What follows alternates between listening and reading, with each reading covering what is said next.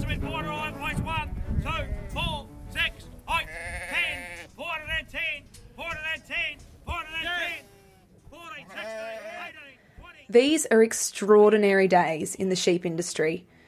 With drought having lost its grip on much of the country, the national flock is very much in rebuilding mode, but from a very low base.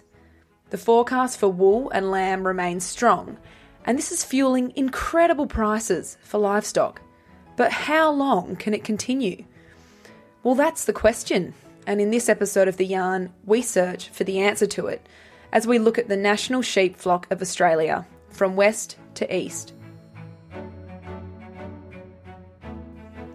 G'day, and welcome to The Yarn. It's a podcast for the Australian wool industry.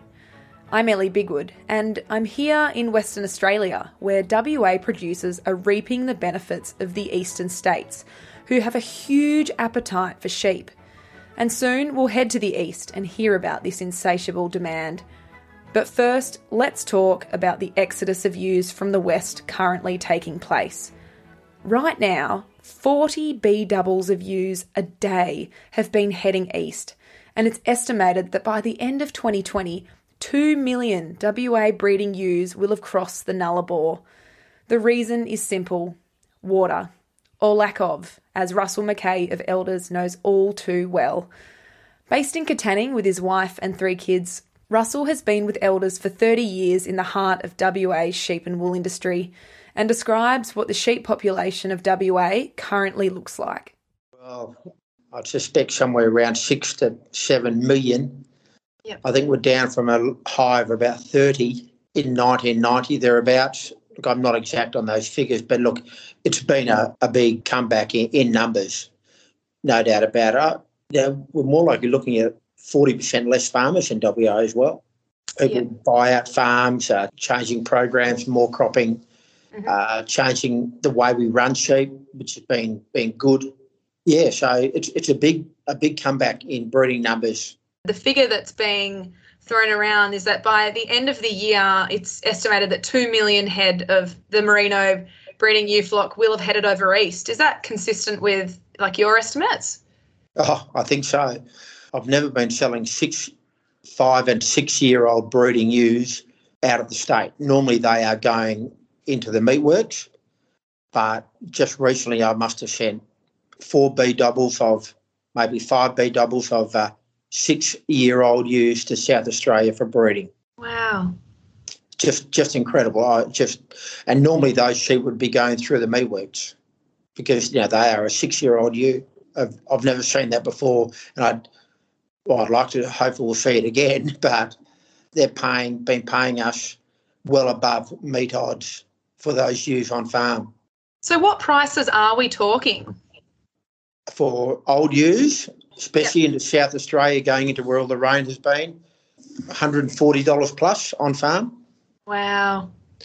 Uh, for a six-year-old ewe, Bear Sean, got to go, I go through and mouth them and check the udders, make sure that they're uh, good and healthy and strong because it's a pretty good trip.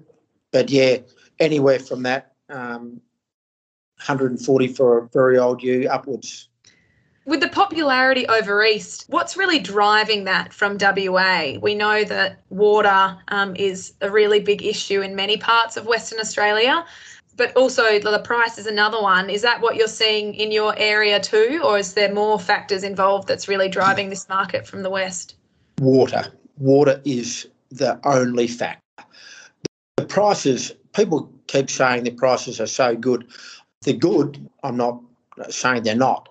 But know, they're selling top top end frontline ewe hoggets and that over east for 320, 350. Now we got a $30 freight bill, so they're still landing them over there cheaper than what they're buying them over there. So wa- water is the main issue, especially through my areas, my eastern wheat belt country, right out, well, Katanning, East, Nyabing, Pingrup, all through my uh, breeding areas. Water is a huge issue, and I've already got people carting water now. And one of my very best merino flocks, which I've been classing for 30 odd years, I think he sold 8,000 ewes because he's got to cart water now. We're not even into summer yet. This has been the issue. It's not the money, because I think financially, West Australian farmers, in my opinion, are, are in a very solid position. It's just water is the issue Mm-hmm. for the breeding ewes. Looking at it from a half glass full point of view, I suppose it's better that there is the market for them over east rather than them having to destock and sending them to abattoirs. It would cause a glut in the market, and we would be under severe financial pressure right now. I, I would have thought because uh, the abattoirs would not be able to handle the amount of sheep which we've sent over east. And so, with the reduction in flock sizes that you're seeing, a scary question are people just reducing their flocks until they're able to get more water, or do you think people are shifting out of sheep altogether? No, down here in, in the Great Southern, I haven't had any clients go out of sheep. All they are doing are reducing their numbers down to a base level, or as I said, a, a lot of these sheep which have gone over east have been older type ewes as well, which would normally be getting going through the meatworks anyway. And there's been a huge number of merino lambs uh, and crossbred store lambs go over east to the feeder market as well. Um, so that's going to cause our abattoirs some pretty serious grief by the time February, March comes along, I would have thought. Mhm. But it's certainly not driven financially, it's driven by the water. Do you feel that there's a demand for WA genetics over east? They, they grow quickly, they've got good white wools, they measure well, they cut well, they're not overcomplicated in skin. And that, that reflects when we go, when we take our show sheep or our top end rams to Bendigo and, and other shows throughout Australia, WA always come back with a more than their fair share of ribbons. So, and we are great travellers. Our stud breeders travel all the way around Australia, having a damn good time, mind you, um, buying and selecting the best genetics they can. If you look at the high prices throughout Australia every year at ram sales, you know, eight out of ten times it's a West Australian paying the money. Well, yeah, I suppose it's great for the east, who are many are in a restocking phase, to have good genetics coming in. Certainly a bonus. How have the sheep been travelling over east? Are they travelling well, keeping up with all the transport? Well, trucks are a real problem. Trying to trying to uh, get enough trucks to move these sheep. I was told the other day there's something like 40 B doubles a day going across the border. Wow. So you know that's a lot of trucks. Mhm. The live export game, it's only just opened up. We've had that ship stuck in Fremantle for an extra few weeks because of the virus. Um, so there has been a, a bit of availability of trucks, but it's a big, big effort, effort for these companies to put people on the road. These trucking companies are doing a tremendous job. They really are very committed to what they do. Oh, we'd be lost without them. Yeah, that's right. we need these people. yeah. Yeah. The recent drop in the wool price, and have you seen any changes in flock structure as a result of this? No, there was a lot of gloom and doom when the wool price did did collapse. But we just got to remember every other market in the world collapsed as well. It wasn't only wool. And I really wonder, you know, you look at the money we're getting now, and I say this to lots of my clients, where would we be if wool was still at sixteen or eighteen dollars a kilo and lamb was at nine dollars a kilo? I don't think you'd buy a ewe in WA under three hundred and fifty dollars. you know, th- we- we just got to remember that this whole situation we're in, and I've got no doubt wool would have come off the high like every other. Mar- no market stays up forever, but it wouldn't have come down like it did. Mm. And, but gee whiz, you know, if, if these estates were having the great year they are, and wool and land prices were still where they were, it, well, you wouldn't be able to buy sheep people would just say, I'm not selling because this industry is just too good. and I'm sure we'll get back to that um, because we are still, from all my information I've read and heard, in the, both the sheep and the beef industry, we're still killing more females than we are breeding. Mhm. So these people who want to be a prime lamb producer, they've got to get a mum from somewhere because they won't get a lamb without a mum. And I think they better get used to paying a lot more money than what they're paying now. I like this outlook, Russell. oh yeah, yeah I really like it. Yeah, yeah. Now you, you can buy you go and pay two hundred and fifty dollars by the time you get a ewe home. All right, we all know the cost structure for running any business, but you can turn around and get four or five lambs out of her, four or five wool clips, and she's still worth $120 when you turn around to sell her to get a head cut off. She, well, yeah. Can somebody else tell me a, a better investment than that? Well, yeah, that's just it. It's 120 and the rest, you know, it's more yeah. than just that one off no, figure, isn't it? For sure. Right. Yeah. Yeah. Diving into that a little bit further, the future of the wool industry in WA, do you have confidence in the next generation to take the wool industry forward? Oh, yeah, no no problems. We hear all the time there's no young people in the bush and all that. But gee, Ellie, you'd know that's a bit different being at home now. you know, th- th- there's a lot more around young people around than what we think. And, and it, look, our farmers are the best in the world. Our agriculture is the best in the world. And if there's good money in whatever business you're doing, people will do it. And uh, you know, livestock, great business. And if that's how you make your money and that's how you want to make your money, you'll do very, very well out of it. So I think it's great future. People want to eat, eat, eat well. Wool is the best fibre. So no, I've plenty of plenty of confidence and there's plenty of good people around who love the industry and love doing what they're doing. The sheep industry is such an important industry to Australia. Well, yeah, the old saying, "Merinos build communities." Yeah, that's dead right. And um, it, it, it's a big employer. It's a great wealth generator, and and you know it, the sheep industry, whether you're in meat or in wool or in both, it's a great combination industry. Uh, great future. Russell, this has been a really interesting conversation. Thanks so much for your time today, and thanks for having a yarn with us. No worries at all. Love it. Good on you, Ellie.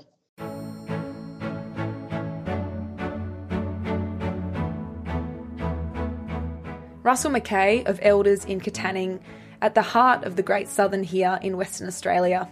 But now we'll jump aboard one of those B doubles and head east. Over to you, Marius, in Victoria.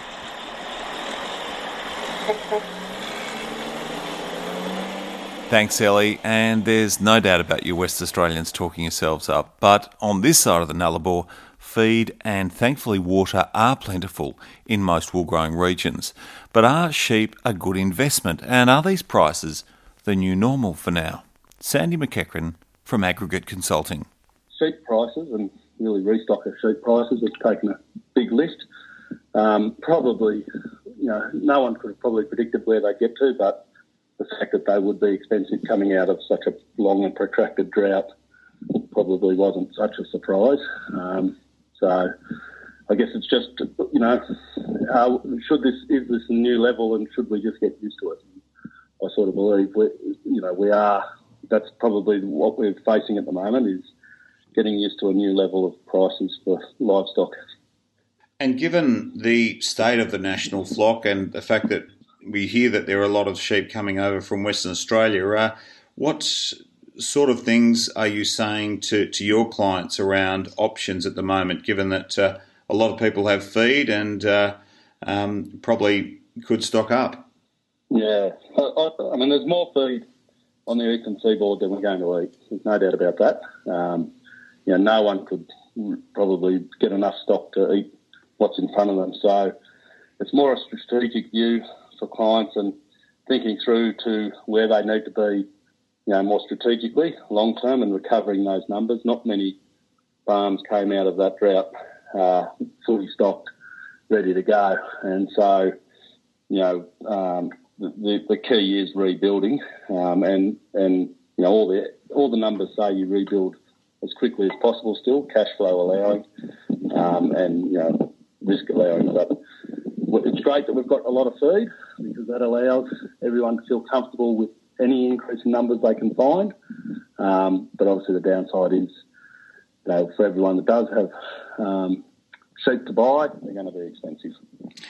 So, Sandy, uh, you know, for someone who has been benchmarking for many, many years, what do you have to say for those that are looking at potential crop versus livestock and um, weighing up whether to roll the dice and put in more crop or um, buy stock? Well, the big the big issue on that front is cost of getting in business. You know, if you're going to put in a hectare of livestock, and even if it's 10 DSE to a hectare, we're starting to approach, you know, $2,000 a hectare of livestock capital that you've got to invest in restocking. Uh, not to mention if there's any pasture work in that as well. So livestock is a far more expensive way to go, and if you're cash strapped, I can understand why people are leaning towards, you know, putting in more crop in the interim, um, and that does make a bit of sense. So, and that's what will favour cropping in the short term is just, you know, total capital requirement to get the crop in is so much less than it is to sow a hectare of livestock. So it seems to be uh, that old story with farming, that asset rich and cash flow poor, but uh, you've, you've got to invest, I suppose, to, to get that cash flow moving. Yeah, look, that's right. the main issue with cash flow poor is we can always spend a lot of money on farm improving farms. You know, there's always more to do in that regard. So, but I, I think we're, you know, I think with sheep prices where they are, wool prices where they were, and hopefully where they'll go back to, um, you know, it's we're in pretty good times now, and I think we'd look we'll look back at this little period of time, you know, as time goes on, and say just remember those years, that, how good it was. Um, so despite poor seasons, we've most people you know, managed, unless you're in the extreme end of those poor seasons, most people managed to scrape through with that pretty well, uh, and are ready to go. And the returns have been preceding that dry have been really good, and you know, expectation is that the returns coming out of it are going to be really good as well, and hence I think some of that confidence in the in the prices that are being paid for livestock. It seems as though, um, look, I, I, haven't lived through as many droughts as you have, Sandy, but it seems like uh, we've learned a lot through this uh, current, uh, sorry, the, the, drought we've just been through, a, a brutal drought in many ways, but um, people have held on to their stock. They've fed their stock well. They have uh, generally come out of um, drought with stock in good condition, even if uh, the bank balance hasn't been. Um, do you think people have learned a lot through this drought? Well, I think we learned a lot through the droughts in the 2000s, and we implement, implemented very well through this drought. what I, you know, I think that I think people were prepared better in this drought, having lived through you know 02 through to 07 or 8 in the regions we deal in, and so um, the expertise around drought management, uh, the infrastructure around drought management, you know, it's all a notch up on where we were a decade, 15 years ago, and I think that just made it easier for producers to to do. They had more, you know, living examples of people who had done it before them in front of them.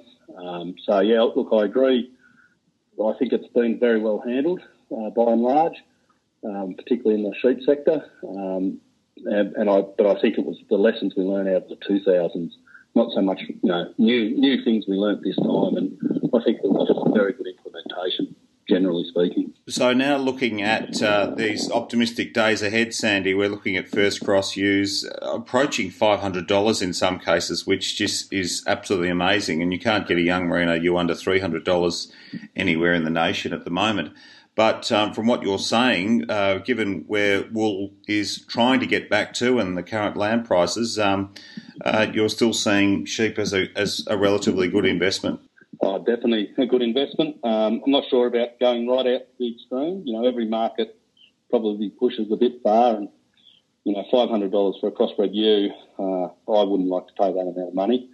Um, but you know, we've got other options. We re- we can retain older ewes. We can get more ewes into the system at a younger age.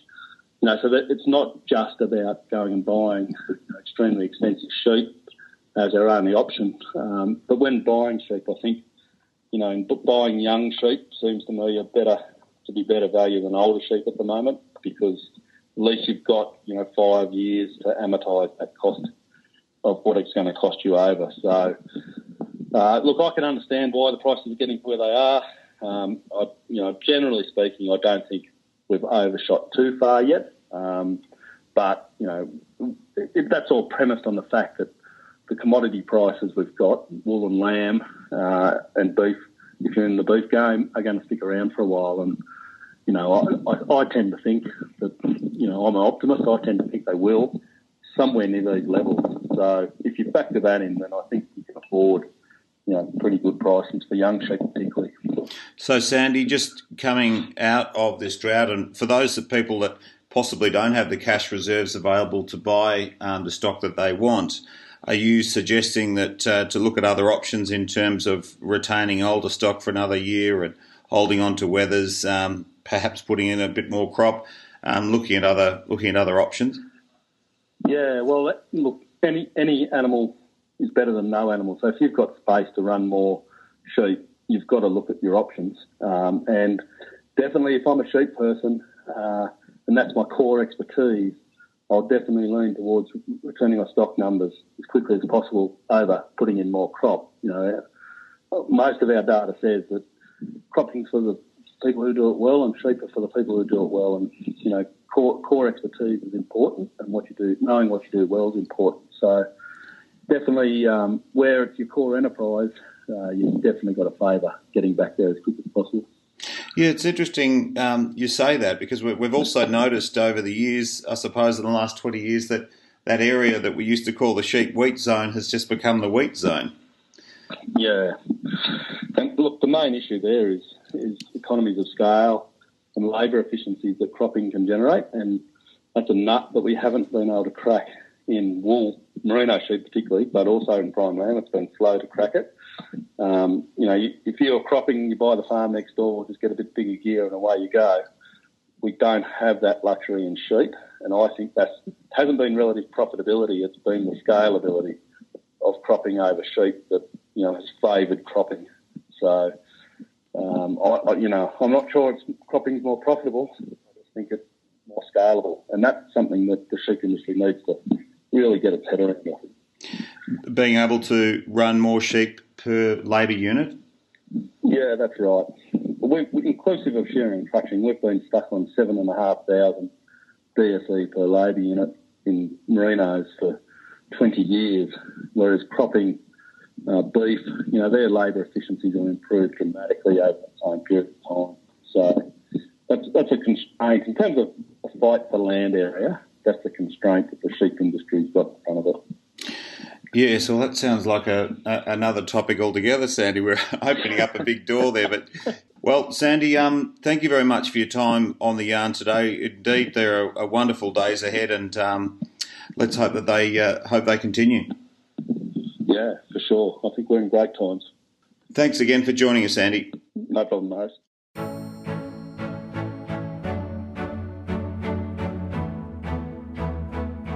Sandy McEachern from Aggregate Consulting there. And we have indeed travelled from the west to the east in this episode of The Yarn. A very rosy, but hopefully also realistic outlook at the current state of the sheep and wool industries here in Australia. Do you have any ideas for what you'd like us to cover on The Yarn? Well, why not drop us a line? Email us at theyarn at wool.com. We'd also love for you to review us on your podcast platform. That helps other people to find us. But for now, from Ellie Bigwood over there in the mighty West and myself, Marius Cuming, thanks for your company, and we'll catch you again soon.